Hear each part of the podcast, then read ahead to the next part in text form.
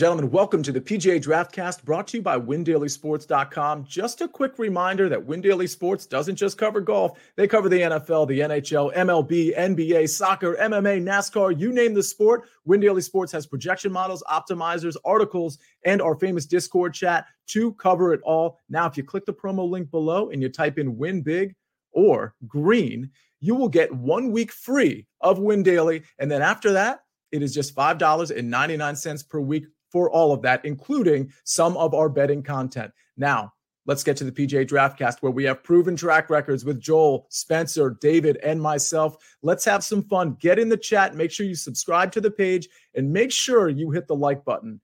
Let's do this snake draft. Let's do the PGA Draftcast. Let's do it right now. PGA Nation. We are back, and Sia is crushing the shirt change, the quickest one in the game. Uh, a super exciting week. Pebble Beach, one of the most iconic golf courses in all of the land. But the problem is, we're diluting it with two other courses again, getting us a little confused for DFS purposes. If you haven't seen already, Spencer gave a great course breakdown that's going around on TikTok. But stick around a few more minutes. I'll give it again here tonight. See how you doing tonight?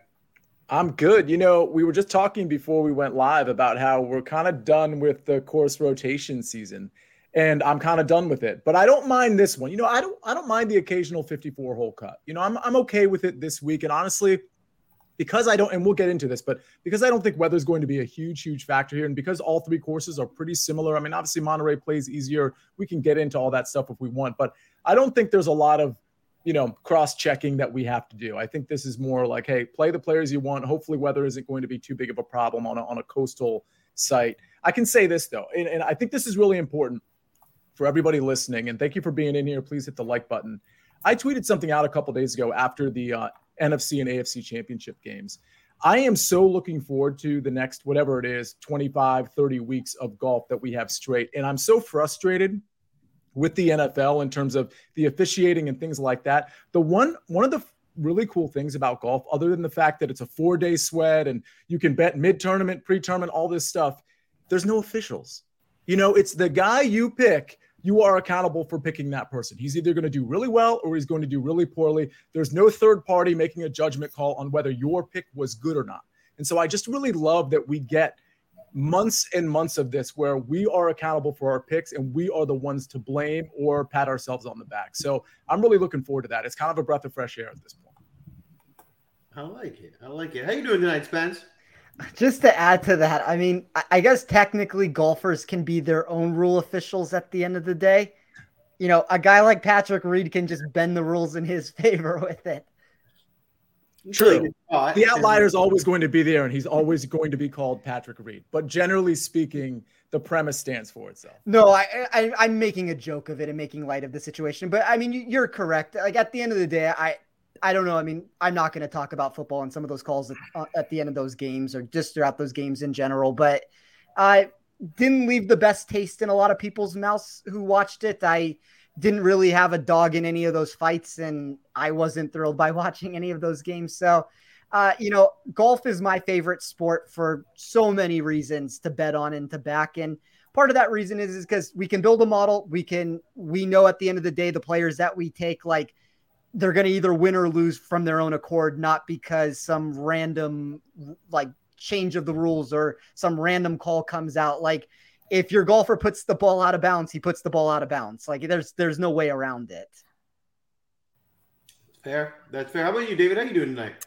I'm good. I was just going to agree and say exactly what Spencer said that Patrick Reed is the obvious like asterisk to that lovely sentiment that um, Sia has shared to begin the show because uh, there was some more controversy over in Dubai this week. I don't know if you guys saw it in terms of Patrick Reed throwing a golf tee at Rory McIlroy, and then as it turned out, the both of them ended up going down right to the wire to the 18th hole um, on the final day.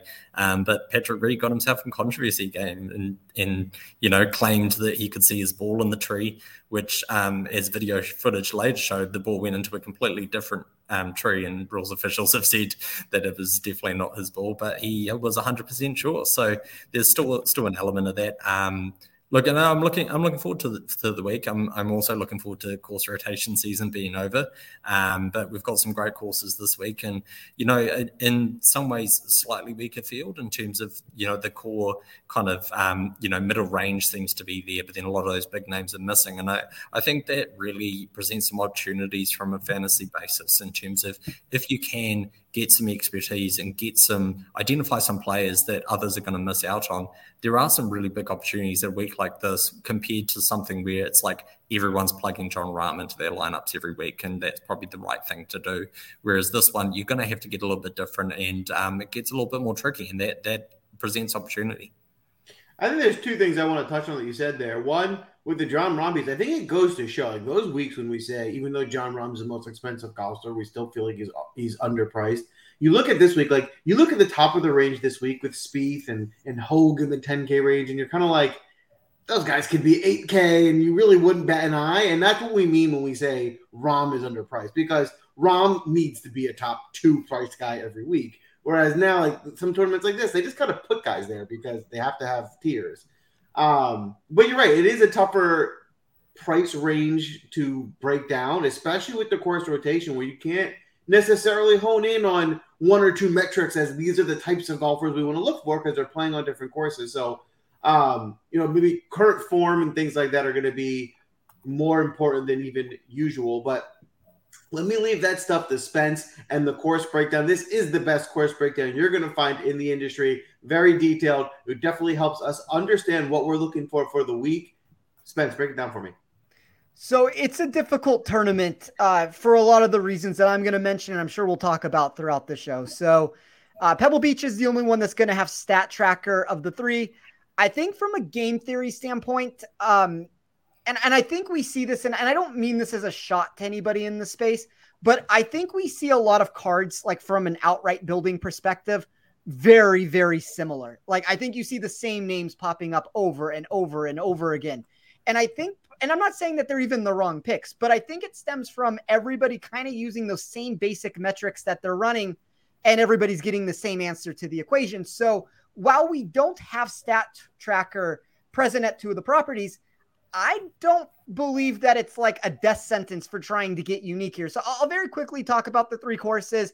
Uh, I'll talk about where I think you can try to get unique in spots, but Spyglass is the longest and most difficult of the three stops in neutral conditions. Uh, the tree line protection makes it marginally more straightforward than Pebble Beach, but these locations are all a little bit more complex than you might think for an event made for amateurs. The weather can quickly create havoc for the field. While the greens possess a softness that allows easier second shots, they do still have some zip to them on putts. Like I think it's going to be a little bit softer when we talk about Monterey because of the flooding that's taken place there. Um, so you could go in that direction, but I mean, really, at the end of the day, like there's three courses with semi distinct differences and a lot of similarities. Like they're all going to be Poa grass. They're all going to be under 7,200 yards. Par five scoring is going to jump very highly, although nothing is going to jump as highly as it does at Monterey Peninsula. So Two of those par fives produce over a 10% eagle rate combined. Eight of the holes will yield over a 20% birdie or better percentage. And even if in calm settings, uh, if what that's what you're expecting and that's what you want to attack that layout, I still think that course is most conducive to success when comparing it to the other two. And then we get Pebble Beach, and what every player ends up hoping is 50% of the rounds. The greens measure a tour low 3,500 square feet. Most of the par fours at the venue stretch between 350 to 400 yards. Uh, but it's at least one of the reasons we can talk about them maybe throughout the show of why we get such a high percentage. But an alarmingly high 23% of second shots occur from that 100 to 125 yard range. That total is 10.4% above average. Uh, I mean, the simplified answer to that is just because shots are being forced to like lay up into the same area. It's why 267 yard average off the tee for players is one of the lowest we get all year. Uh, but at the end of the day, it's one of those situations where I think you start big braining your model when you get highly critical in how you dissect the numbers between the three stops. I would say some mixture of overall scoring, which that was my advanced category this week. Like I went through and I looked at par threes, par fours, par fives. I ran it with all the key stats that I thought would be important when I like I, I, kind of make this joke all the time recently. I mad scientists the numbers would be the best way that I would explain it. I take everything that I think is important and I try to create this most unique perspective of how I'm building. Like whether I'm right or wrong, nobody's to build the model in the exact same fashion that I did because nobody's to take, like, even if we say, like, for total driving, I have an 80 20 split. Somebody else might have a 50 50 split. Like, obviously, you want to be more towards accuracy. But my point is, like, I make every single percent as much veered in my direction as I want. And then I use those numbers. I kind of live and die by those numbers too much at the end of the day. But that's important to me is like build a narrative that I like for the week compare it to what other people think for DFS contests, and then try to find ways to get unique. And I think for a tournament like this, there's a lot of unique openings that we can find. We don't have the Jon Rahms in this tournament. We have three elite players. I mean, we could argue that a couple other players might be pushing towards that threshold, but we have three elite golfers that are like top 25 players. And then there's a lot of other stuff there to where on a better week, some of those golfers in the $9,000 range are like mid $7,000 golfers. So doesn't mean we shouldn't play them because they're in the nines, but I think we need to be very cognizant of where we are approaching with our numbers because uh, if you're doing a group think mentality, you start working in the wrong direction. I think I think you made some really good points there. One thing I'll add to that: when I look at play tournaments like this, when there's not a clear favorite, right, and there's kind of um, there's a lot of people that can win the more important thing to me becomes floor, right? Just don't play yeah. guys with really low floors. If you have a lineup of guys with high floors, um, you don't have to overthink like which guy has the highest upside because as long as all your guys are in contention, you'll have a good lineup. So, with that being said, uh, don't forget to hit the like button. Give us a follow; it goes a long way. Um, and we're gonna get into the draft. So, I'm gonna pull up the draft board now. Congratulations, Spencer, on the big win last week. You're gonna be picking first then me, then David, and then it in the audience. As a refresher, this works like your typical fantasy football draft. It is snake style. So see in the audience, you will pick twice. Then we'll go back around the horn. You pick a regular DraftKings lineup within the salary cap. So you can't just pick all the best players. You do have to build a lineup that you can actually play on DraftKings. Obviously, you cannot duplicate any pick. So if Spencer takes first, cannot be drafted again. And then we will check back to see which team does the best after the tournament. So, without further ado, Spencer, you're on the clock. So, I'm going to start near the top of the board here, and I'm going to take the golfer that I think is going to win this golf tournament in Matthew Fitzpatrick at 10,100. Um, you know, we haven't necessarily seen him a ton recently.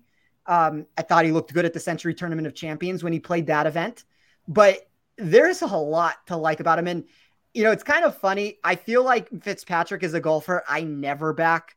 Like I, I, come on this show a lot of times and I'm like, I don't really like the Fitzpatrick play. It's not my cup of tea with it, mm-hmm. but he's number one in my model when I ran it from an overall sense.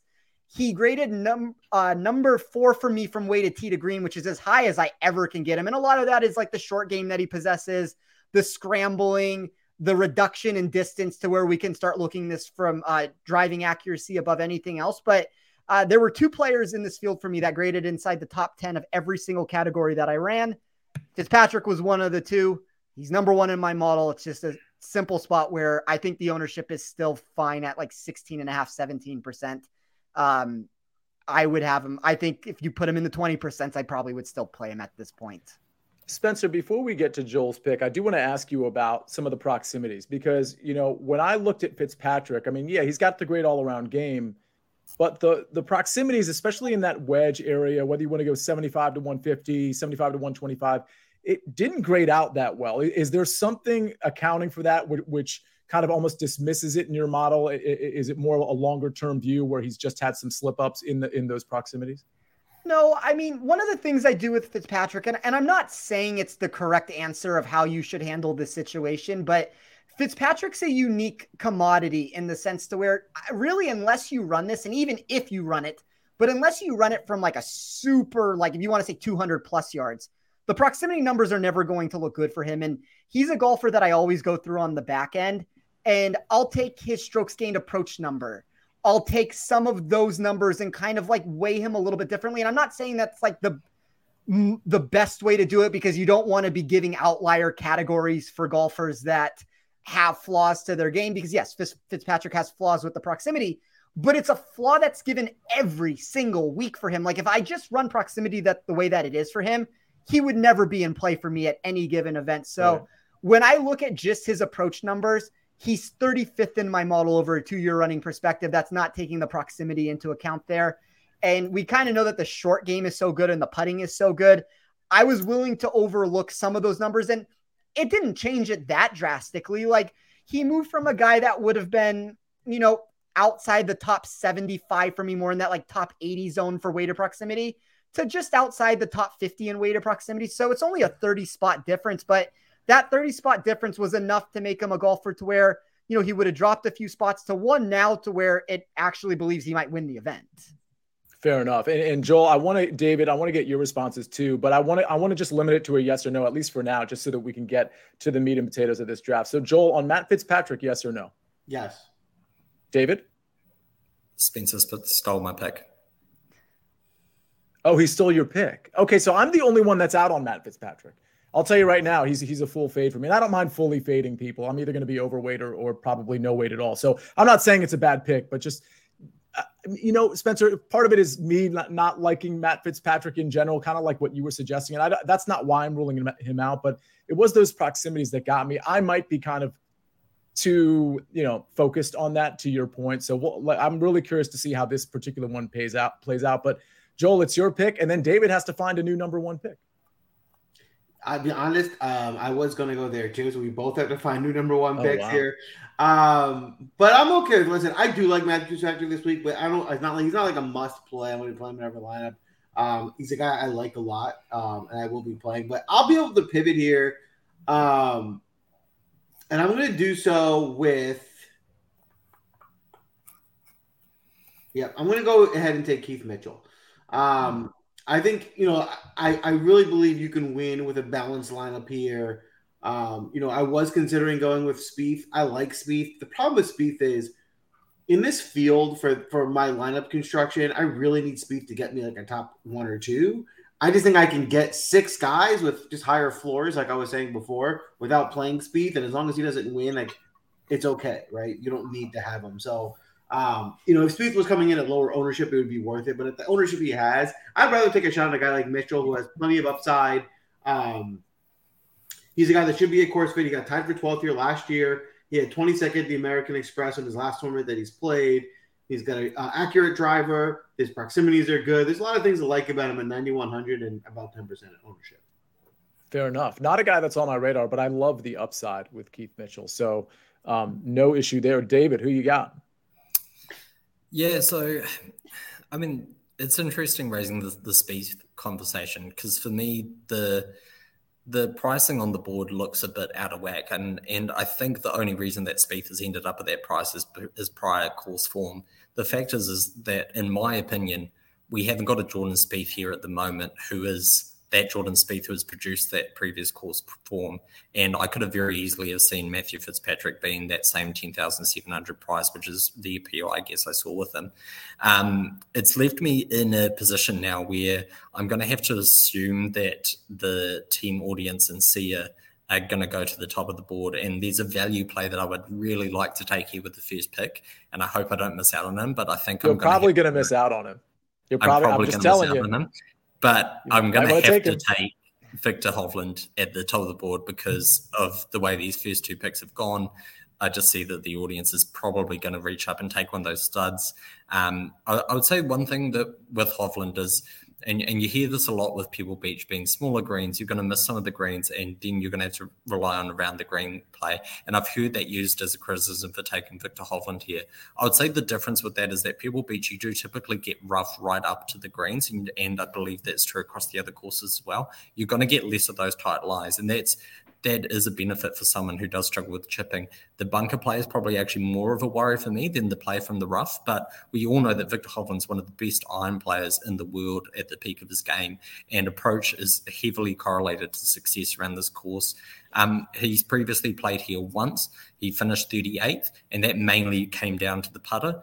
Um, does that mean that he's a poor putter? No, actually, he's he's ranking inside the top forty in the in the world at the moment for his putting. So his putting's right up there, um, and it's it's just going to get into um, hitting a lot of those greens. All right, Well, we are in a um, somewhat of a power struggle, if you will, uh, with our two picks, and it does look like Seamus Power is one of the two. Um, there are two value picks, David, that I like. I mentioned one of them, but there's another one that I have not mentioned. We don't have a second player yet. We have nominations for first. I don't know that I want to deliver my other value play because I don't want to like not have that get a second nomination and then have that just kind of be out there. So I think I'm going to wait. Do we have any seconds for the other guys? It looks like Tom Hoge was nominated. Uh, Robbie you Shelton. Could, you could use the controversial veto power, so you've done it before um, to various success. I have, but I don't mind. I don't mind the Seamus Power pick personally. Ben Griffin's mm. been. We need a second for one of these guys that we've talked about.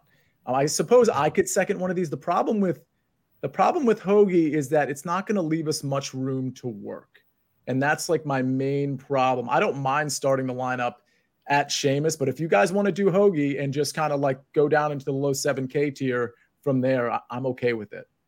Streelman vibes here, says Brent Harris. All right, we got to make a call. So I am going to, you know what? Let's just let's just do Tom Hoge. Yeah, let's Looks do Tom Hoge. Looks like yeah. Steven already nominated him a set for a second time anyway. So yeah, okay. So we're starting we're starting, you know, pretty good here. Listen, I, I don't have a problem with either of these guys. I think everybody knows, or most of the people watching probably already know that Tom Hoge, especially when you're looking at the proximities, I mean, he's like such a good course fit. And it's not just because he won last year, he was 12th the year before. And that was when Tom Hoge was like barely on the scene. So I, I, I love Tom Hoge here. And, and from an ownership standpoint, I'm assuming he's going to be pretty popular. But we're going to get some ownership discounts here. And I don't think it doesn't look what I'm looking at. It doesn't look like Hoge or Seamus Power are as highly owned as Spieth, Hovland, or Fitzpatrick. So I, am okay with starting uh, with these two. Yeah, I, I don't I don't necessarily have a problem. Like the one pro I, I mean, I guess if there was an issue, if I was to power rank, I guess let's say all the ten thousand dollar golfers, Hoge is probably my least favorite mm-hmm. of the group. Um I agree with David's sentiments when it comes to Jordan Spieth. Like it, when I said that there was a second player that graded inside the top 10 for me in every single stat, it was Viktor Hovland. So it would be Fitzpatrick Hovland, probably Spieth, and then probably Hoge. But look, I mean, the proximity numbers are so good for Hoge. He's a defending champion at the event. Like, I'm not going to stick my neck out on the line and say that he can't repeat that again. It's just uh, my model currently has higher ownership than a lot of places out there. Maybe that's going to subside over the next 24 hours because I had this conversation with Nick Bretwish like two hours ago, and he didn't have Hoge anywhere near where I had him. So mm-hmm. I think there's a big difference between if Hoge's like 20% and if Hoge's, you know, 15%. Like even that 5% is enough to kind of start swaying him back into the equation. Yeah. And I'm seeing him in that 15% range personally. Yeah. I think and that's I'm seeing, okay. I'm seeing power in the 12% range. So again, I, these, yeah. these can fluctuate. We'll wait for Steven's article. Steven's in the chat, but wait, wait for his article on windailysports.com uh, tomorrow. Excellent article. Okay, David, you got Viktor mm-hmm. Hovland. Who's your next pick? Yeah, while while we're on the the topic of Steven's ownership article, his frisky biscuit play was Erik Barnes, who was actually um, in the optimal lineup. If you were constructing the ideal lineup last week, was um, Erik Barnes at like two percent ownership. So get signed up for that Win Daily membership if you're like if you're not already. I don't know why you're not. If you're here every week uh, you should be in the chat asking us questions. Um, and for five ninety nine a week, you know, just have one less Starbucks and get in there and get that data because it was absolutely on point last week. Mm-hmm. Um, so fortunately, I get to make my value play, which I'm stoked about, and I'll be taking Nick Hardy. Oh, um, interesting. Yeah, right. Nick Hardy. I'm I'm incredibly high on Nick Hardy here this week. Um, if you just look at his approach stats over his last tournaments, he's not lost strokes on approach since September in recorded events. And bear in mind, within that as well, we've had a 21st at the Mayakoba and a 23rd at Bermuda. And we're going to have to assume that during those weeks, he's been pretty hot on approach as well.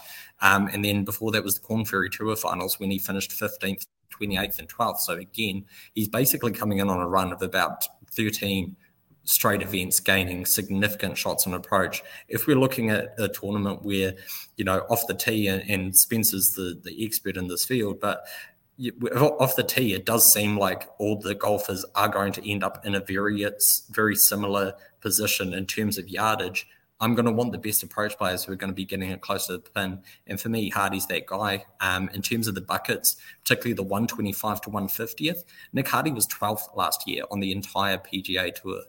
So for me, he's really ranking well inside inside of those buckets. I just think he's such good value um, compared to some of those other guys in that range. I, I, would put him sort of more in the the Lipsky kind of pricing, who's sitting there at 8400. But Lipsky can also lose you six strokes putting in a week.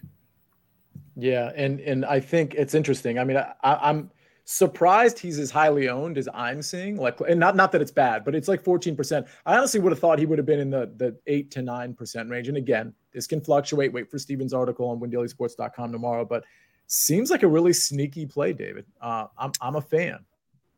I, I Joel, have him as, as 10.6 percent at the moment. Is um, what did, what did you have it at? Sorry just just over 10 about 10 and a half is okay. what i have for for hardy you know which i'm kind of fine with in that range because i because i do think it's like if he was 8400 8500 that for me would be a fair price for for the type of form that we're seeing coming in yeah, yeah. and just to, just to just double down on that comment um I mean, it doesn't mean I think my numbers are probably a little off in spots, but I have Hardy at 8.7%.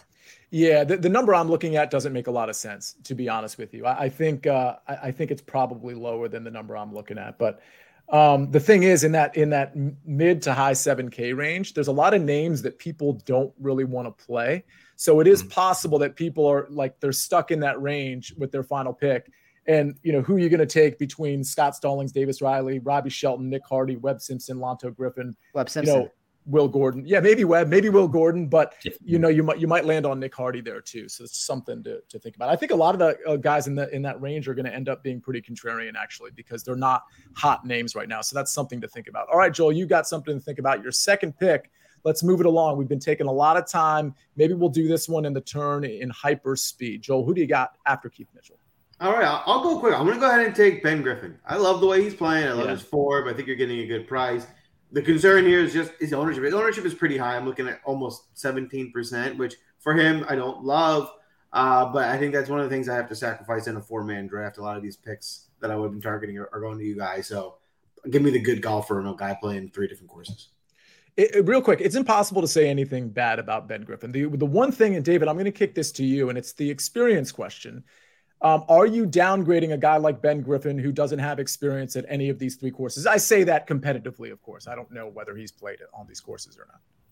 I, I think it kind of it goes back to the conversation that we had before the stream started, where you've got three courses, and yes, there's similarities between the three, but then something like Spyglass Hill tends to actually have, um, you know, a preference for long driving, whereas the other courses are very much based on on driving accuracy. So you are going to need a mix of skills here, and being a pro am, it can throw up some pretty volatile um, results, as as can the weather. You know, these are these are coastal courses; they're going to be more exposed to the wind.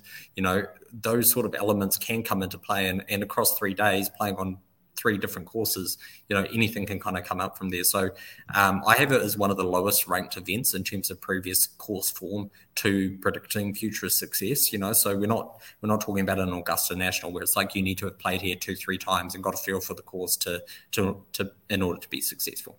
Fair enough. All right, Spencer, you got back to back picks coming off Matt Fitzpatrick. I'll try to make these quick here. So I'm going to take Brendon Todd at 7,900. Um, I mean, look, I see 12.5% ownership right now. I think that that's fine. He's probably going to be one of the most popular players in this range. But uh, the thing that stuck out to me is, and I, I always note this. So I run tee to green and then I run my weighted tee to green, which the weighted tee to greens for the course. Uh, my tee to green number, which would just be any generic course from from that 67th weighted tee to green for this tournament, third overall. That's taking like all the way to proximity I have, the POA putting, the driving accuracy, all that shot him way up on my model. And then the second name I will take that I didn't plan on doing just because this is now starting to become really um, there's a lot of ownership on this build, but I kind of think the price on Greyson Sigg at 7,300 is just way too cheap for the kind of game style that he brings to this course. He's uh, 33rd here last year when he played the tournament the driving accuracy numbers look good. And, and the one thing that really caught my eye is he's ninth in this tournament in strokes gained total over the last 24 rounds. Okay, so you, you, that was the guy when I was talking to the audience, and I was like, I want to suggest another guy, but I don't want to tip my hand. It was Greyson Sigg. So, uh, and it looks like you might have taken Brendon Todd from David based on how he was shaking his head. But Greyson Sigg was 100% going to be my next nomination, especially because of how we've hamstrung ourselves with taking uh, two high guys. So we'll have to dip into that range in a different way. But I, I like both of those picks. Uh, Joel, any comments? Is Brendon Todd or Greyson Sigg in the player pool for you? They both are. I, I, like both guys. I think getting those guys in the 7K range is a great value in that. I think they're just they could have both been in the 8K range, and I wouldn't have thought twice. I love it. Yeah, Joel, uh, it is back to you, and then we can hear from David to see if, in fact, Brendon Todd was stolen from David. All right, I'm really pleased with uh, with this guy Fonte. I'm going to take Maverick McNealy. I think you're getting a guy with a ton of upside here who could have been, you know, I think in that 10K range. So give me the four hundred dollars of savings with a guy I think can can win this tournament in his in that elite range, and also being able to get him in the third round. Yeah, you know he's not a guy I'm playing, and it's just it's just an ownership thing. I, am like with Mav McNealy. I think of him like I think of back in the day when Harold Varner was like popular in the upper 7K range. And I understand they're two different golfers, and we're talking about two different price ranges. But anytime like Brian Harman is popular, or Harold Varner III back in, in his day when he was on the PGA Tour was popular, I was just going to be automatically out. And, and, for the record, there were times that that burned me. And I feel the same about Matt McNealy, which is why I fully faded him last week as well. But listen, I, I can't argue with how well he probably is going to do on this course. The thing is, he's been doing a, a, lot of it with the putter, and he could do that again here. And maybe it's even going to be better because he does it with the putter, and he's he's just really comfortable on on these this set of courses. But um, I'm just saying he's a fade for me. It's mostly an ownership thing. But David, uh, maybe let's hear a little bit about Mav McNealy, whether you like him or not, and uh, it's your pick as well. I'm, I'm pretty indifferent on Mav McNealy. I'm more upset of um, Spencer literally taking my first two picks, um, one and mm. two. So, I mean, this is karma for all the hard times I've given Spencer um, over the, the last this is few for drafts. Jason Day, the other tournament. This is return. This is the return. So, um, I really, really did like um, Brendon Todd there, and I think he's he's a great value as well. Um, I think I think Mav McNealy, the the positive you do have with him is is putting can be essential these sort of low scoring tournaments, you know. So you are going to have to make some putts to be in contention here. McNealy's proven that time time again, and and he's obviously got great form across California. So um, I do like the the putting on Poa particularly as well um, for him. Um, for me, again, going to have to pivot a little bit here, and I'll go. Um, I'm going to take Scott Stallings at um, 7,900. I think that given his recent missed cut at the Farmers, that you may be going to see some reduced ownership of that people who have played him last week are not very likely to go back to that spot again. He does, however, have a third, seventh, and fourteenth at this tournament previously, um, and he rates out really well in those um, those shot buckets for me, um, particularly the if we're looking at fifty to one twenty five, um, where you know a lot of those shots are going to end up. Um, it is going to be a, a drive wedge and, and make a putt um, kind of tournament. Um, Scott Stallings was 25th last year on the PGA Tour within that bucket. So um, we, we know that he does have the upside to, to go out and win a tournament like this. And again, I, I could very easily see him in the 8,400, 8,500 kind of mark. And Torrey Pines is a very, very tough course. You know, missing the cut at Torrey Pines for me, I'm like, that's, you know, I'm not too um, concerned about that whatsoever. Another sneaky play. Um, I, is- I love that pick. I just want to throw that out there. So if Scott Stallings would have gotten back to me, I would have liked to have been able to steal another pick from David, but uh, it, it, came down to there was a possibility that I was going to go Todd and Stallings, and in retrospect, that's probably what I should have done. Uh, I just saw Stallings' ownership, and I did not think David was going to go that route. So a little unfortunate in that regard, but I think he's a very sneaky pick that has upside this week. Fair enough. Yeah, that's super, super sneaky. All right, we have some nominations in. Kim, Taylor Moore have been nominated. Um, which Kim? I assume that's SH Kim as opposed to Michael Kim. That, but I mean, it could be. Oh no, it's S Kim. I'm sorry. Okay, mm, let's see. Taylor Moore. Chesson Hadley is interesting. I don't totally hate Chesson Hadley. Uh, Lanto, God, Chargy. I don't think I'm going to be on Lanto this week, but anybody else is welcome to to nominate Lanto for a second nomination here. Streels looks like he's being nominated by Brent. All right, so maybe I don't like any of these nominations yet. Maybe I should throw I mean, I don't hate any of them either, but maybe I should throw my two cents in here. Okay, real quick, I- I'm gonna go. No, we can't. We can't take that. All right. Does anybody want a second? Man, uh, Ben Taylor. Does anybody want a second Ben Taylor? I'm gonna wait. Oh, SH Kim. Uh, okay, so Brent is saying he he'll take SH Kim as well. Okay, so SH Kim is one of our guys for sure. But if anybody wants to second Ben Taylor, uh, I'm a fan of that one. Three, two, one. It's Ben Taylor. You guys got to go faster. I will. I will go ahead and ratify my own nomination. Oh, there's Edward. Thank you, Ed. Ed's in our Win Daily Sports uh, Discord, just like a lot of the other people in here. So Ed, you're the best, by the way. Um, you're really good about retweeting stuff too, which we obviously always appreciate. You don't, you, nobody has to do any retweeting, but when you do it, it's always, um, you know, it's always nice. But also, everybody hit the like button. Listen, I, I, like Ben Taylor quite a bit. He has some experience here. It's it's middling. It's not like great, but the the weighted metrics off the charts. Um, back to back missed cuts. You know, recent form. It's not great, but I figured that would keep ownership relatively low on Ben Taylor. I could be wrong about that, but I don't mind either of these picks. Uh, Spencer, any thoughts on either of these two guys or any of them in your player pool? Uh, no to Ben Taylor. Um, I guess probably no to SH Kim. I mean, I don't hate either one of them. They're both like fringe top 50 sort of plays for me, but uh, there's other directions that I prefer going. Yeah, I'll be honest. I'm not a huge fan of Kim myself for this tournament. Um, David, any thoughts on Kim this week? Yeah, I quite like SH Kim. I think he's he's building the start of a, a tidy little season, and um, I think that he's a golfer on the rise. And I I always like I, I always prefer to go for a golfer who's starting to show improvement and is maybe a bit younger than an older golfer on the decline who we're hoping can recover some of his previous form. I'd rather have that kind of upside of someone improving and, and we don't really know what's developing from them yet. So, um, yeah, I, I, think he's a, an interesting um, spot, especially at the price. Yeah, two I, out of three. I'll add to that. I was going to take Kim too with my next pick. I think Kim's a, a good pick here. I like him. Let's not forget, there's only been three tournaments three and a half in the new year, and he's got two top twenties. So there's yeah. not many guys that have that. So for a guy, if we're looking at form here, he's definitely someone to consider in under 8K. Yeah, it's a really, really good point, actually. All right, uh, David, it's on you for your fourth pick after Viktor Hovland, Nick Hardy, Scott Stallings, and and uh, Alex Smalley. Well, next one at 8700. Um, I do like what we've seen from Smalley in terms of the improvement over the last year. Like, bear in mind, Alex Smalley's still 26, and if we're talking about like kind of young golfers who are entering their second, third season on the tour and showing improvement, Smalley kind of ticks those boxes for me.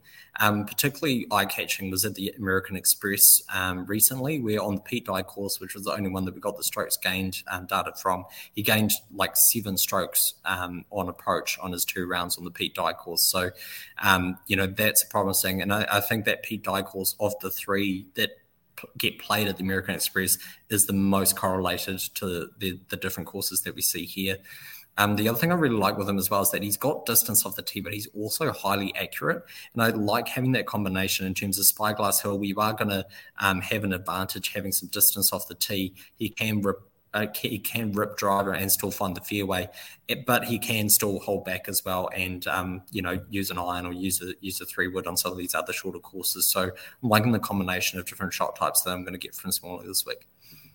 All right, yeah, Smalley was definitely on my radar. He hadn't. I built a few lineups. He hadn't made them into any yet, and that might have just been because I blocked myself from from playing a, a golfer that price. Um, at least again with the first few builds. But uh, yeah, I like how that lineup is shaping out. Can I add one thing to this really quickly? So my model is not necessarily as high as this answer I'm going to give. Now I was going to take Alex Smalley, so I will throw that out there. But uh, Nick Bretwish had Alex Smalley fourth or fifth on his model, and uh, you don't get that many outliers with the way that he builds it. So that's, I mean, obviously he's a what I mean, 8,700 guy. I mean, that's not like a massive outlier, but it's a big of enough difference where I found it to be noteworthy. And uh, Nick is more often than not right about these spots, and I feel like David is more often than not right about these spots. So there may be something with Smalley here to where everybody should consider him.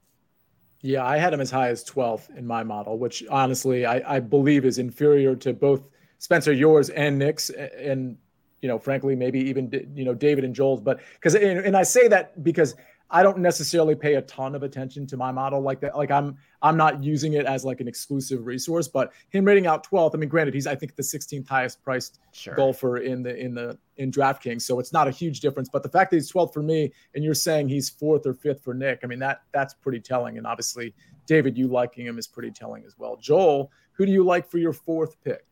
Yeah, I want to bring back um, a spot we used to say all the time in the show. We haven't mentioned in a while, and it's if you liked the guy two, three weeks ago, maybe he had a bad week.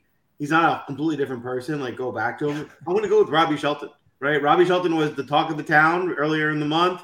He had one bad tournament, and no one mentioned him again. And I don't think he's lost it. I think Robbie Shelton can still come up here, pop, and have a great week. And I think the ownership has now dipped to closer to 10% or under. So I like him here. Well, there, there will be an audience member that's that's mad at me and the rest of the audience because he was definitely nominated uh, for one of our first two picks. I think I was one of many that might have stiff armed that. Um, David, I'll go to you before we get Spencer's back to back picks. How do you feel about Robbie Shelton this week? Yeah, I've, I've been playing him a little bit recently in um, in fantasy, so I I don't mind it. I think I, I like mainly his wedge play. He does gain um, quite a few strokes in that fifty to to 150 bracket. That's where he does the majority of his scoring. So, you know, when we look at something like Farmers, where, you know, Robbie Shelton's not the longest off the tee, right? And you, you're playing an extremely long Torrey Pine South course, especially with wind, you know, I'm I'm going to look at like 67th and be like like great, you made the cut and you gained a ton of strokes on approach. Um, I, I, think it's a really savvy play. And I mean, before that, he was, he was sixth at the American Express, so that's that's a great result as well. Uh, Torrey Pines is not the course for Robbie Shelton by any means. So mm-hmm. to make the cut there is actually promising. Yeah, it's a really fair point. Spencer, it's on you. And I know it was Brent earlier who had noted you went back to back Georgia Bulldogs with Brendon Todd and stealing what was going to be our Greyson Sigg pick. Uh, Matt Fitzpatrick, I just looked it up. He went to Northwestern, in case anybody cares. Maybe all of you knew that. I'm not really sure. The point is, you've got two picks, Spencer. I, I, I'm in a tricky spot right now. I feel like. Um, Here we go, vintage Spencer. It starts. This go on. Vintage, vintage Spence. He he steals my two picks, and his, he still complains about his lineup getting screwed over. no, it's just like I mean, there's only the problem is is there's only so many ways that I I technically wanted to build this in. Um, I mean, I guess obviously I don't want to spend too long on this answer, but one of the routes to go, and and I think when you look at my team in particular, I've gone more or less chalk, chalk, chalk. And and I'm trying not to like give a lineup to where it's just all chalk across the board. Like I want this to be somewhat conducive for everybody listening. And I think Matthew NeSmith is a, is an interesting play. I just don't know that I want to eat this ownership on him right now. Like, what is it? What are you seeing? Uh, I see 15 and a half percent. Yeah, I just to me, NeSmith. I mean, I, am not trying to talk you into or out of a pick, but I do think it's worthy of a discussion. I don't think Matthew NeSmith is worthy. Like, I don't think the upside is there, in spite of him finishing really well at this tournament. I mean, I get that part, but at the same time, we're going back two and three years when we look at his history. How many golfers right now in this tournament are either already past him and we just kind of don't realize it yet, or are about to go past him? I mean, that's how I see Matthew NeSmith right now in terms of if he's going to be highly owned. But listen, I'm not trying to talk you out of it, but he's like, I I'm only being sort of passionate about my response because he's a guy I always like too. I just don't know if I can justify it. Well, like the thing I hate about it is, is it's 15 and a half percent for a guy that's gone miscut, miscut, miscut. And I don't know if that's necessarily a reason not to play him, but anytime that you get this like negative trajectory for volatility, it's not necessarily where I want to be. And I already think this lineup has a little bit more um, popularity than I want. Um, for the record, I don't think anybody's going to take him. I'll throw out one more name and then I will make a pick. Mm-hmm. I was going to go uh, NeSmith and Rose. I think Rose can be contrarian up in the $9,000 range. I'm not going to be able to afford him, so I'm going to go slightly. I think I'm. I think I'm going to go slightly different here. Um, I guess to lock it in to make it so I have to make a pick here. I feel like I'm on a shot clock right now. I will take somebody that I think is going to be contrarian, and I will take Trey Mullinax at 8100. And uh, from a statistical perspective, there are flaws to his game. Like he moves in the wrong direction for me, but I think he's a better golfer over the last six months than he's ever been throughout his career. And he's been good at this course. Uh, at, I mean, 28th in 2022, 22nd in 2019. Um, obviously, like we look at the FedEx Cup playoffs, he posted a top 10. He had a fourth at the Houston Open. I'm going to be willing to bet on that. I, I, really do believe he's a good GPP play. Like, I don't have a problem taking him here. And I think it does uh, differentiate my lineup a little bit. And then I guess I will let everybody, if somebody wants to make the decision for me up top um, or in the range that I'm looking, I guess I'll take Will Gordon at 7,600 look, miscut, miscut for him. So we're not necessarily talking about a guy entering with the greatest form himself, but uh, 12th in my model from an overall sense, fifth in my model from strokes gained tee to green over his last 24 rounds, and he is inside the top 20 when I ran it from a weighted perspective. I kind of think he's better than this price tag. And if he hadn't missed two cuts in a row, I kind of tend to believe he would have been more in this $8,000 range. But now, after making those two picks, I kind of wish I would have gone the other way with Rose and NeSmith, unfortunately. I don't know. I kind of like how you did that. Um, Joel, any thoughts on the two picks here? I saw you kind of nodding your head at Trey Mullinax. I can I can say I'm a Will Gordon fan. I'm not playing him this week. Trey Mullinax, the history here is so interesting. Joel, either of these guys in your player pool? I I have a sweet spot for Mullinax. I tend to lean. I like Mullinax a lot. He will be my player pool. I like him. This like he was one of the guys I had to have to take. Um, so I like the Mullinax pick. Gordon, I was not on. Gotcha.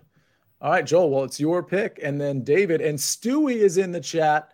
Uh, Stewie, how's it going? And uh, yeah, we might we might draft we might draft that guy, but um, we'll see. We got to draft a low end guy. But uh, Joel, it's you to draft probably not a low end guy.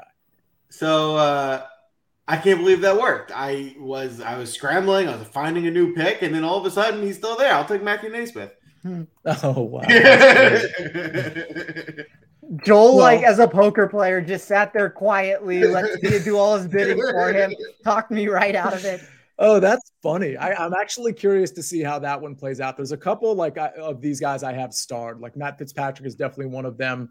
Uh, Matthew NeSmith is definitely one of them. I'm not playing either of those guys, but it's more it's more an ownership thing than anything with really both of them. So uh, I will add from a GPP perspective, what, what I probably would have done it was just funny to take him after that all happened. And I was really considering him, so that's why I landed there. But Joseph Bramlett, I think, is a great pivot.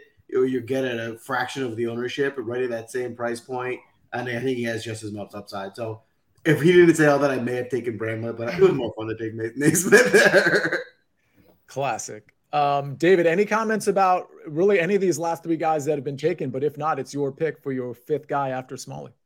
I mean, if uh, if Spence had not taken NeSmith, and then if Joel had not taken NeSmith, I probably would have taken NeSmith. So, I yeah, I I I do worry about the ownership, as Spence said. I'm surprised if it is going to end up that high, given that he's coming off a bunch of missed cuts. Um, I'm I guess I'm more interested in looking at his long term form, and some of those iron numbers do really pop for NeSmith as they always yeah. do. So I, I, think he's you know there's there's some opportunities there. Um, I'm gonna I'm gonna go down the board a little bit with this pick, and then just kind of see what comes back to me from the audience. Um, just free up a little bit of cap space. I'm gonna take Austin Cook at 6900. Um, so Austin Cook's difficulty comes with distance off the tee, and we we know that basically that is not an issue at this course in general. Um, but where he does really gain is in those um, those short iron wedge um, wedge plays, which is obviously a key to success around Pebble Beach and Monterey Peninsula and, and Spyglass to a lesser extent. Um, again, we're looking at like the 50 to 125 yard bucket for 2022. Austin Cook was 24th on the PGA Tour.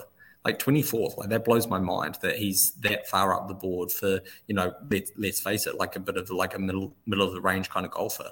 Um, and he's got great accuracy off the tee. So, you know, my my goal with this is get get players who are going to drive the ball into the fairway. They're all going to end up at a similar kind of distance, and then it's a wedge fest from there and see who makes some putts. And Austin Cook kind of ticks that box for me at, at, at an extremely cheap price. Fair enough. Yeah, a very another super sneaky play. I mean, you're David. You're definitely building a nice GPP team in a big tournament. Frankly, I think this is uh, a really good setup. We've got. Uh, by the way, you like you can say no because I mean Austin Cook was not on my radar, but but Joel Spencer, Spencer, let me go to you real quick. Uh, like from a modeling standpoint, was he anywhere in, in a spot where you're like, oh, okay, that's interesting?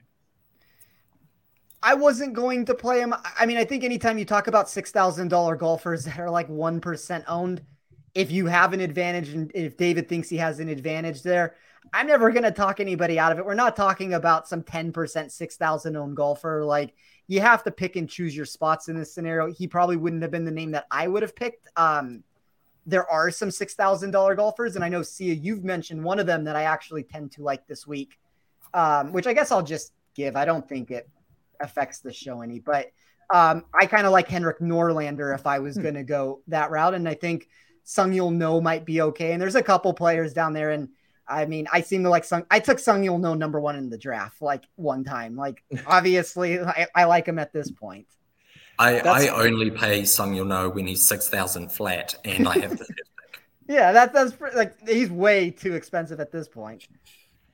So it's funny because Norlander made it into that strokes gain narrative song for the first cut that hopefully everybody has has seen. It's on Twitter, um, whatever. Uh, the point is, is I actually looked up Norlander's stats, like specifically when you know when he was in, in and it did it. It's trending okay for Norlander, as bad as he is. I mean, maybe more a, a better showdown play, perhaps, than a full tournament play, but he's going to get three rounds, so that's the good news there. I think Norlander's a decent play. I just nominated somebody, Ben Martin, for we have two picks. We need to start nominating. So we have Ben Martin was mine. Uh, Brent Harris mentioned Brian Gay. Uh, Marcel Siem has been mentioned by Stewie. Any seconds for any of these guys? Troy Merritt. Can we afford Troy Merritt? Yeah, we can. Oh, we have more. We have more remaining than I thought. Um, Troy Merritt is not a bad play, right? How, how's his ownership looking, guys? I see eleven point three percent. By the way, I, I feel like some of the guys you've mentioned, Spencer, I have much lower ownership, including Troy Merritt. Um, the guy that we were just talking about that had 15% ownership, I had it at like nine or 10. I'm not saying mine's right or, or in, or I, I would whatever. be more inclined to say that yours is probably right. I, I need to run a second up or a third update at, on this at this point. Um, I'm not saying mine's like hundred percent wrong, but I updated it like, you know, this morning on it. And, um, I, I don't know. Like I usually try to take an aggregated percentage of a bunch of different books, and I'm only using two right now instead of the five. So gotcha. uh, the numbers will shift a little bit over the next 24 hours for me. So Ben Martin has been ratified. So let's put him in. And I just want to make sure how much we have left because I think that leaves us a good amount in that sort of mid 8K range. And if it does, there's certainly a yeah, few guys that could 8,700. Does that put us where Dietrich is? Because I wouldn't mind that play. Oh no, that's we're short of Dietrich. All right. Well, we could take Lipsky and leave some money on the table. I think Lipsky's a great play this week, and I don't think he's been taken. Um, I'm going to go ahead and nominate Lipsky, and we're going to go ahead and leave some money on the table here. Again, I, I think Lipsky. If you if you do modeling, you know, if most people are running their models a certain way, and David Lipsky's going to he's going to like smash models, and I think there's good reason for it. To be honest with you, I know he's David's guy. He's been advocating for Lipsky um, a few weeks ago, he was all over him, and Lipsky had a great tournament. But in, in my opinion, he checks every box. I looked at weighted around the green, weighted approach, weighted tee to green, uh, and experience, and uh, he checked all those boxes. I think he's a super great play, out. especially in yep, cash. Yep. From four. Okay. Spencer, what do you think? Lipsky, yes or no?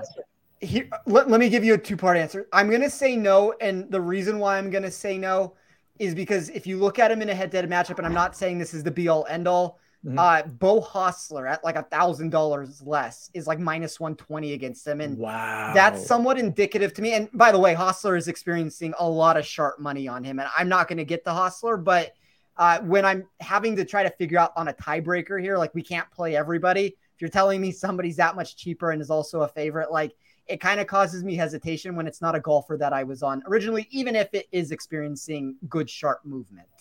That's pretty telling. And I assume, is that something you mentioned on the Better Golf Pod, which you just recorded? It is. Nick? Yeah. We had that, Nick and I had that conversation on the show. And it's the reason why we threw Lipsky out of our player pool. Like, he doesn't grade overly well for me. He's 18th overall, which is, I mean, I guess technically fine. He's the 20th person in position, but it does scare me when you have a guy who, Hossler 7,400 to be like, I mean, minus 120 is a big enough underdog to where, um, you either better like Hossler or the price is wrong with Lipsky, and maybe maybe it's more of the Hossler is the correct play than anything else. But with my model not necessarily loving it, I'm kind of going the opposite direction. David, would love to get your thoughts because I know you you've kept a, a, really close eye on Lipsky for his entire career, as far as I can tell. Um, give yeah. us your give us your opinion on him, and then give us your final pick. Yeah, I, I really like Lipsky. Obviously we had him at the Sony Open within our picks um, when he finished fourth, and um, I think it was he was about 150 to one during that week. So um, you know, it was obviously a, a a good selection, especially in terms of um, fantasy sports. He was um, two percent owned as well that week, so um, it was definitely a good way to get different.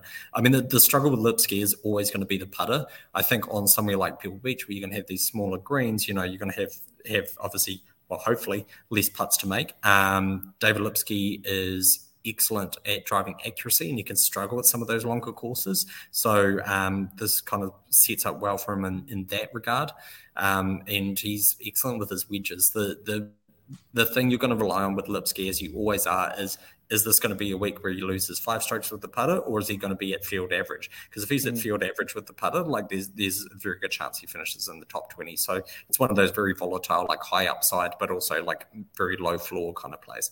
Um, perfect for a GPP. I probably wouldn't play it in like your like cash game lineup. Okay. Um, for my final pick, and then I've got a I've got a hard lock at um, four o'clock here at New Zealand time, so I'm going to make the pick and um, and run, which mm-hmm. is going to be um, for me. I'm going to take um, building the the perfect GPP lineup and making this really different. I'm going to leave a thousand dollars on the table, and I'll take wow. Wow. I, I, mean, listen, I, I, can't argue with Knox, um, and certainly to the extent he's popular at all, you're leaving a thousand on the table, and you've got so many kind of unconventional picks the uh, let me just finish your sentence. I know you have to go soon, but the approach mm-hmm. play uh, pretty pristine. He, he, obviously grades out well. Anything in particular you just love about Knox this week? Yeah, wedges, driving accuracy, it, kind of similar to Lipsky in terms of the fact that we're going to rely on the putter, but like the, the putter hasn't been like as dreadful as usual this year right. um, or these last kind of six months. I mean, we're starting to see a bit of a gain there, and and he has managed to putt here well before. So like in 2018 finished 15th. He gained eight strokes putting in 2019. He gained strokes putting and finished 14th. So if you can get one of those weeks where he gains with the putter here, which he's, he's shown he's not adverse to doing, um, you know, and and especially with Knox, he's good in the wind as well. So if we do get some wind coming through in the forecast, that could be playing in his um, kind of elements too. Um, not just being from Scotland, but the fact is that he's he's an excellent wind player. Fair enough. Yeah, I, I, like the Knox pick. Um, all right, so David, you got a bounce now, or you hanging? I'm off. Best of luck, boys. Have a great right. week, and um, I'll catch you, catch everyone in the Win um, Discord chat. Sounds good. Thanks, David. Thanks, David. Thanks, David. All right, it's perfect timing. He gets to pick his entire team. He's got a bounce for work purposes in New Zealand. David's got like a really kind of cool, politically oriented job out there. It's uh, he's doing like real work while he's like, you know, drafting. Like you could tell like somebody was coming in for like a like an actual like thing, and he's like, yeah, I'm gonna go ahead and take Matthew NeSmith or whatever it was. Like, uh, Joel, it's on you. Speaking of NeSmith, that was your last pick, and you have the last pick of your team to make right now. Yeah, I could. I you know the way this this draft was going, I was like certain Russell Knox was going to be my next pick, and uh, you know David figured he had way more money to spend. He wasn't looking there, so that kind of threw me a little bit. Um, so I guess that's my karma for taking NeSmith with my last pick, uh, losing Knox. But I'll go ahead and take. I'll go. I guess it will go first circle here, and I'll go ahead and take Joseph Bramlett, who I would have taken instead of NeSmith instead. So he fits in there. I think he has good upside. Uh, and he's a nice pivot here at you know sub seven percent ownership. Um, I think one of the things I will highlight that I'm seeing by this draft is, I mean, we say this a lot on this show, but I think more often, more so than normal, we've mentioned how a lot of picks have been stolen. I think what that's highlighting to me is there is a concentration of maybe yeah. 30, 25 to 30 guys that I think are going to be very popular. And I think the whole industry is targeting. So uh, just keep that in mind.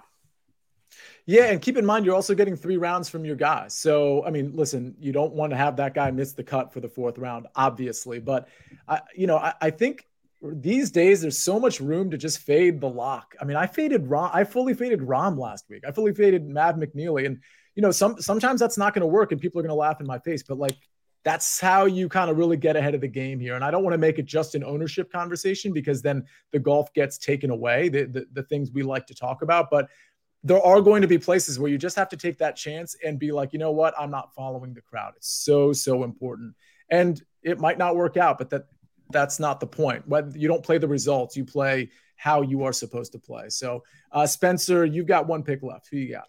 Speaking of not following the crowd, now that we don't have David on here, do you guys want to make a deal and draft his players to our lineup and redo this? Draft his players. I mean, he can't say anything about it. Like if I just, you know, miraculously end up with Alex Smalley. No, you know what? Okay, so that that's a really good idea. What we should do is when you put out the tweet, maybe put out the tweet with like the completely wrong teams and all of his players like all six are on our teams two two and two yeah. and just see if we get some sort of reaction i mean i, I would i would like to do that but only actually keep those players on my team. I think that would be a savvy way. Like if you're not gonna i mean what what the hell is this? You can't make it through the whole show david? Well he got six players in to his credit. Uh, um all right, I will actually get contrarian uh, in this spot. So this is where I, I, I think I can make my lineup very unique and different. And there's a couple different spots here. Like even if I had a full allocation of players here, and and I'm talking about Alex Smalley and Thomas Detry, who obviously hasn't been taken, and and Taylor Pendrith. I don't know that Taylor Pendrith being contrarian and going that route is the worst thing I've ever done in the world with this. I mean, I see 3.5% on him right now. He is the largest uh, leverage play that I have on the board uh, with the way that I am running my numbers with it. So I don't think there's a massive difference between him and Detry. I think Detry's going to be safer, but I think you brought up a good point, Sia, and, and Joel also brought up a good point. Like there was back to back good points there. Joel's or Sia's correct that it's a 54 hole cut.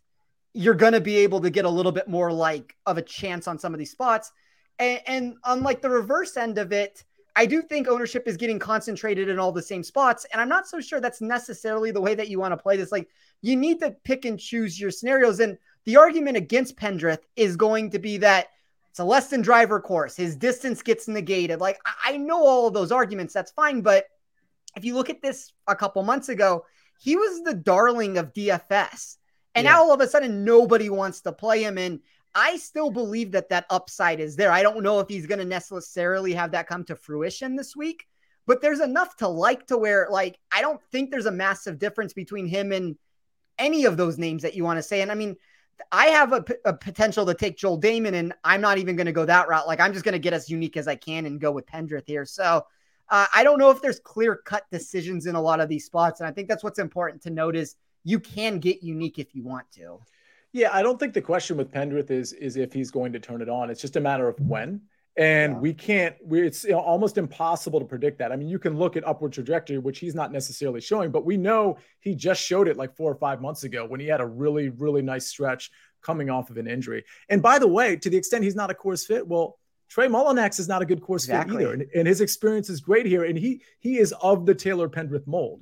So the, the groupthink problem is multi-leveled. It's multi-tiered. It's, oh, these guys like this player, but it's also these guys say the, this is the course fit. And, and here's the thing. All of that might be true, but that doesn't mean you have to just blindly follow that. It doesn't mean you have to avoid the guys like Trey Mullinax or Taylor Pendrith, who you know have plenty of upside. Listen, they're, you know, Mullinax isn't really accurate off the tee, but he doesn't have to pull driver off the tee. And he's going to, you know, if he's in the whatever it is, like clubhead speed, like he's going to be better than a lot of these guys. So there's there's things working for these guys that that maybe we're not thinking of surface level because we're listening to everybody else, including you know ourselves. But uh, that's a sneaky play. And frankly, at 8,900, who wants to pay for Taylor Pendrith? Exactly. Nobody. Nobody. So he's the perfect GPP play. It's the same mentality with Justin Rose, and I think people would be more inclined to pay for Justin Rose. It's not like a, a, direct comparison that makes sense, but like Rose is a little overpriced, Pendrith is a little bit overpriced. Uh, but if you're gonna be overpriced, give me the ability to, to create leverage, mm-hmm. and that's what Pendrith does. And I love when I run this from an upside perspective because he gets better and and that's kind of all you can ask for in this spot. Like we're building GPP lineups. I'm not trying to build a cash game lineup here that I'm going to min cash in a tournament. Like granted, yeah, it's between the four of us, but I'm still building it with the mentality of trying right. to enter this lineup into whatever field do you want to talk about that has like some MME contest and try to win this thing. So uh, I think Pendrith kind of does exactly what I want there. And that's the reason why I got off of the NeSmith thing, just so uh, I could go more of this Pendrith route because that that creates my leverage right there. Like no matter what I've done in every other spot, Pendrith has already made this unique, and it's not like Mullinax has a lot of ownership either. Like those two have the same skill set as you said, Sia, where they're more distance for what you would expect, but that doesn't mean that you can't club down. Cameron Davis is the king of that. Cameron Davis is a guy that you expect to bomb and gouge at these courses, but every time you allow him to club down, he usually does better. And maybe you could argue that his proximity numbers are going to be better than these two golfers would be, but I don't know. I mean, I don't see any miscuts from them over the last five years. Like, there's no like super high end finishes from Mullinax and Pendrith, but we're still talking about made cuts. So give yeah. me that for like low ownership. Yeah, I was just looking at some of the guys at the top, and a lot of guys because it's the top of the board. There's like high ownership with some of the common names. But if you start your lineup with Pendrith, Putnam, and Power, the three Ps, like you have already created all the leverage you need yeah. at that point. It's kind of expensive, but kind of not because you can still like end up in that 7K range and do just fine. But I mean, that those are the types of things where could we see a lineup win that has Andrew Putnam, Seamus Power, and Taylor Pendrith? Absolutely. And yeah. all of those guys are in, in, in, their respective ranges are lower than everybody else. So it's just one or most of the other people in those ranges. So uh, really, really good thought on Taylor Pendrith. Uh, that's that's pretty much. Do you guys have any first round leaders? Because it's the three course thing. Like my my book doesn't even offer it, and I'm not even sure. Does DraftKings even have it up, or or Caesars or FanDuel or anything?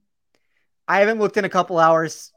When I last looked, I hadn't seen it, so I'm not going to have a first round leader card this week. I'm not either.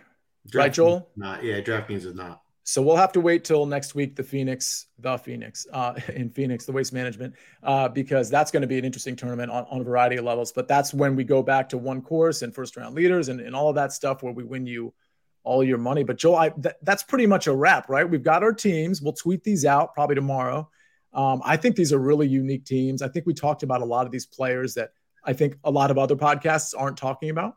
And by the way, they might be right not to talk about them. We might be wrong, but the point is, you don't want to hear the same content, right, on every single podcast or show listen, you listen to or show you watch. So one thing we can guarantee you, especially because of the format of this show, and, and because we can't all draft chalky guys because they're getting taken, we can guarantee you we're going to be talking about a player pool that's vastly different from any other show you listen to or watch. That's just like an absolute guarantee. Look at the board and find out. David's team in particular, nobody's talking about Austin Cook or even Scott Stallings or Nick Hardy for that matter, Taylor Pendrith uh, for Spencer. So I don't know, Joel. I think I think that's pretty much it. As everybody knows that's still listening, thank you. I hopefully I hopefully you hit the like button. But in our Win Daily Sports Discord, our golf Discord, we cover every sport, of course. Um, we're going to be putting in like our outrights that we like. We'll be doing that tomorrow. And I know somebody yesterday or last week asked me for some head to head and top 20 stuff. I put that in there too. I had two head to head matchups. They both hit actually. So um, get into the Win Daily Sports Discord. Ask us anything you want, whether it's DFS or head to head or outrights, whatever the case may be. And uh, we'll be there to answer it. Uh, most of us are in there uh, quite often, day to day. Joel, what else do we got? Sports. That's right. Spencer, what else do we got? Sports. That hat is awesome. Stanford hat, for those of you that can't tell. Uh, that's it. Sports. We'll see you next week. We'll probably have a guest next week, next week, and it's probably going to be a really great guest. So I'm looking forward to that. And I'm looking forward to cashing all four of these lineups. One last thing sports.